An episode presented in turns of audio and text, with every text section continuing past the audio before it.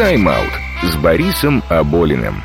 Физкульт-привет, это подкаст «Тайм-аут» радиостанции «Город-ФМ Екатеринбург». Меня зовут Борис Аболин, и каждый раз мы будем рассказывать здесь по две истории из мира спорта. От простых и неожиданных фактов до удивительных событий, которые повлияли не только на результаты, голы, очки, секунды, рекорды, но и на мировую культуру и историю.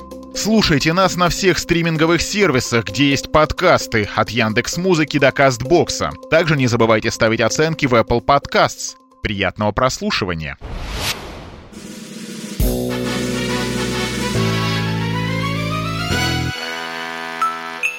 В тот день, когда Александр Овечкин забросил свою 700-ю шайбу, в Торонто в матче между местными Мейпл Лифс и Каролиной произошло тоже кое-что любопытное и даже невероятное. Впрочем, только не для НХЛ. По ходу матча оба вратаря Каролины получили травмы и не смогли продолжить игру. Такое бывает нечасто, но встречается. Больше двух вратарей заявлять нельзя. Третьего с собой не будешь же все время возить по всей Америке, но экстренный все-таки есть. Его роль часто играют тренеры, голкиперов, экипировщики, но, как правило, они просто сидят на скамейке. А тут дело в гостях, да к тому же за границей. Попробуйте срочно найти в чужом городе человека, который смог бы отыграть в воротах половину матча, официального, НХЛовского. Причем проигрывать Каролине было нельзя. Поединок был очень важный в борьбе за плей-офф. Порой не верится, друзья, и все-таки бывает. Порой не верится, друзья, и все-таки бывает. Дальше все получилось, как в истории про Олимпиаду 1900 года, когда гребцам не хватало человека, они нашли в толпе маленького мальчика и в итоге выиграли золото. Здесь, правда, помощь пришла не от ребенка, а от вполне себе взрослого мужчины, к тому же с неплохим хоккейным бэкграундом. Да и выступать в роли этакого Чипа и Дейла 42-летнему Дэвиду Эйрсу, водителю ледозаливочной машины, уже приходилось. 1 февраля этого года Дэвид был экстренным вратарем для Шарлот Чекерс, фарм-клуба Каролины в игре против Торонто Марлис. Правда, тогда он на лед не выходил. А что касается стажа, 5 лет назад Дэвид провел 8 матчей в канадской любительской лиге из 4 команд. Несопоставимо с НХЛ, но, повторюсь, выхода у Каролины не было. И запомните, каждый игрок должен уметь защитить ворота, будь то вратарь, защитник или даже нападающий из самого Чебуркуля. Защищай ворота! Всем телом защищай, как детей своих защищал, как родину защищай! Под одобрительный гул трибун Эйрс появился на площадке в джерси с экстренно нанесенной фамилией и в соответствующем шлеме. Матч даже ненадолго остановили, чтобы игроки могли размять своего неожиданного партнера. А они не только размяли, но спустя 2 минуты забросили шайбу. Результативную передачу сделал россиянин Андрей Свечников. 4-1 Каролина ведет. Не прошло и 2 минут, а водителю катка уже забросили 2 шайбы, причем Джон Таварес и Пьер Энгваль. Однако их щелчки были настолько хороши, что с ними вряд ли бы справился и профессиональный голкипер. Эйрс больше не пропустил, отразил 8 бросков. А отыграть целый период в Торонто на 0 в официальном матче НХЛ, да еще с учетом того, что меньше получаса назад ты не помышлял о подобном, очень даже круто и почетно. 6-3 победа Каролины, а Дэвид Эйрс стал самым возрастным вратарем лиги, одержавшим победу в дебютном матче, в котором к тому же был признан главной звездой. Вот как его встретили в раздевалке.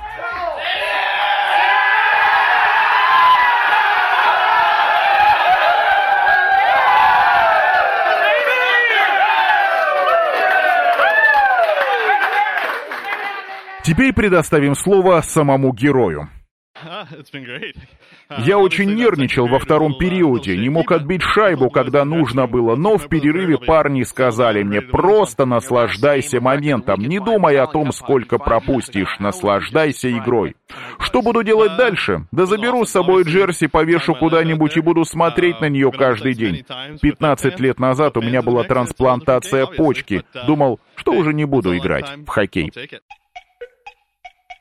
2 года назад нечто подобное случилось с бэкапом, вратарем на замену Чикаго Блэкхокс, Скоттом Фостером. Он тоже играл за любителей и тоже 12 лет спустя в связи с травмой 2 вратарей получил команду «Одевайся и выходи». Скромный бухгалтер сидел в пресс-ложе, жевал пиццу, запивал лимонадом, но тут же повиновался и под смех вышел на лед. Смеялись, кстати, не только зрители, но и некоторые товарищи по команде и даже главный тренер Джоэль Кенневиль, не говоря уже о соперниках из Виннипега, которые к тому моменту проигрывали 2-6.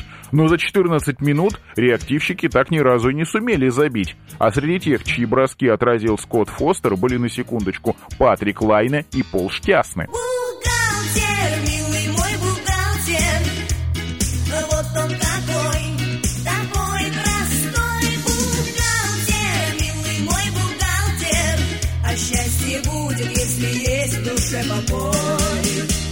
Как видите, чтобы услышать историю о невероятной хоккейной победе, не обязательно смотреть фильм или сериал. Нужно просто поймать в своем расписании правильный матч НХЛ. И удовольствие получите. А то, глядишь, и свидетелем чего необычного станете. Почему так много шумихи вокруг хет-трика Андрея Свечникова? Ну, во-первых, хотя бы потому, что это всего 7-й случай, когда россиянин в матче плей-офф НХЛ забрасывает 3 шайбы. Подчеркиваю, мы сейчас говорим именно об играх на вылет. Во-вторых, такого не было 5 лет. В-третьих, хет-триков 7, хоккеистов 6. До Кубка Стэнли добрались в тот сезон, когда забили 3, только 2. И первым стал... Впрочем, его имя прозвучит позже, но я думаю, вы уже догадались, о ком идет речь.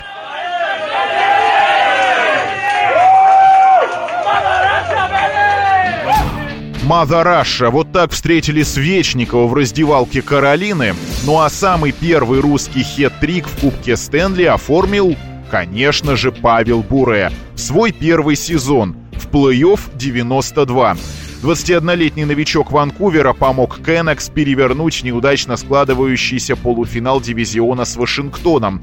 Касатки горели 1-3, Буре молчал и вдруг в 5-й игре огрызнулся одним голом и ассистентским хет-триком, то есть 3 результативные передачи.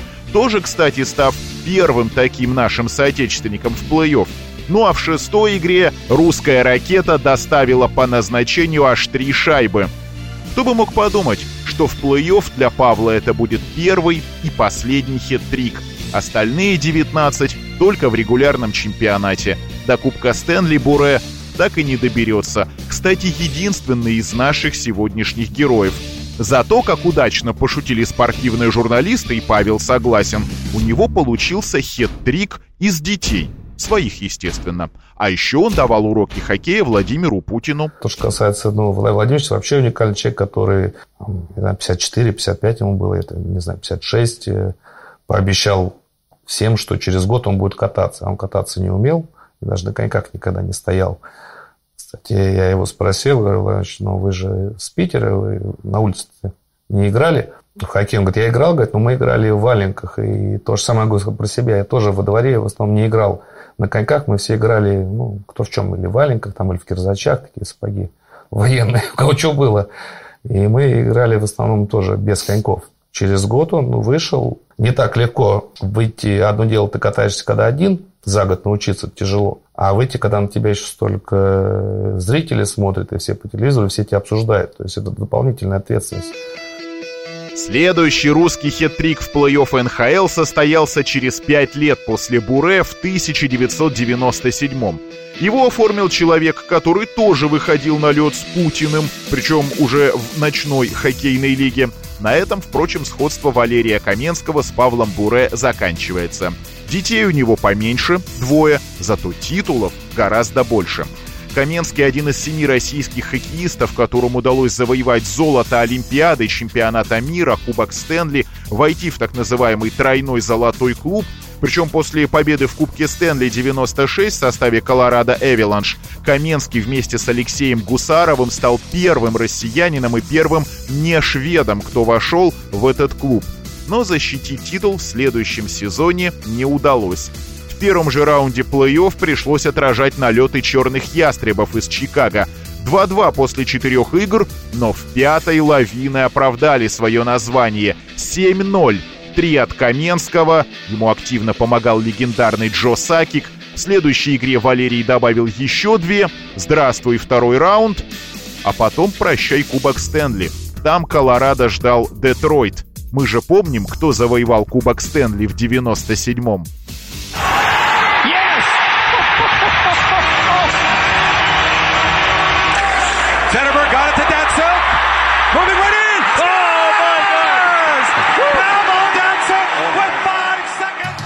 Конечно, Павла Дацюка в 97-м в «Красных крыльях» не было, тогда феерила русская пятерка.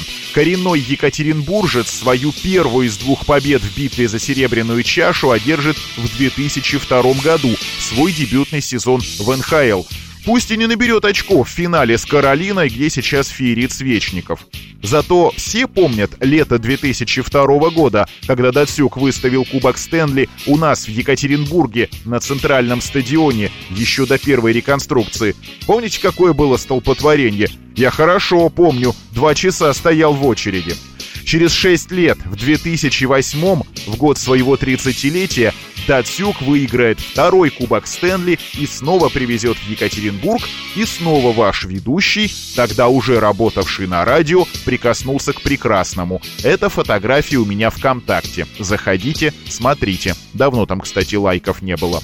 А потом была большая встреча на плотинке. И вот здесь самое интересное.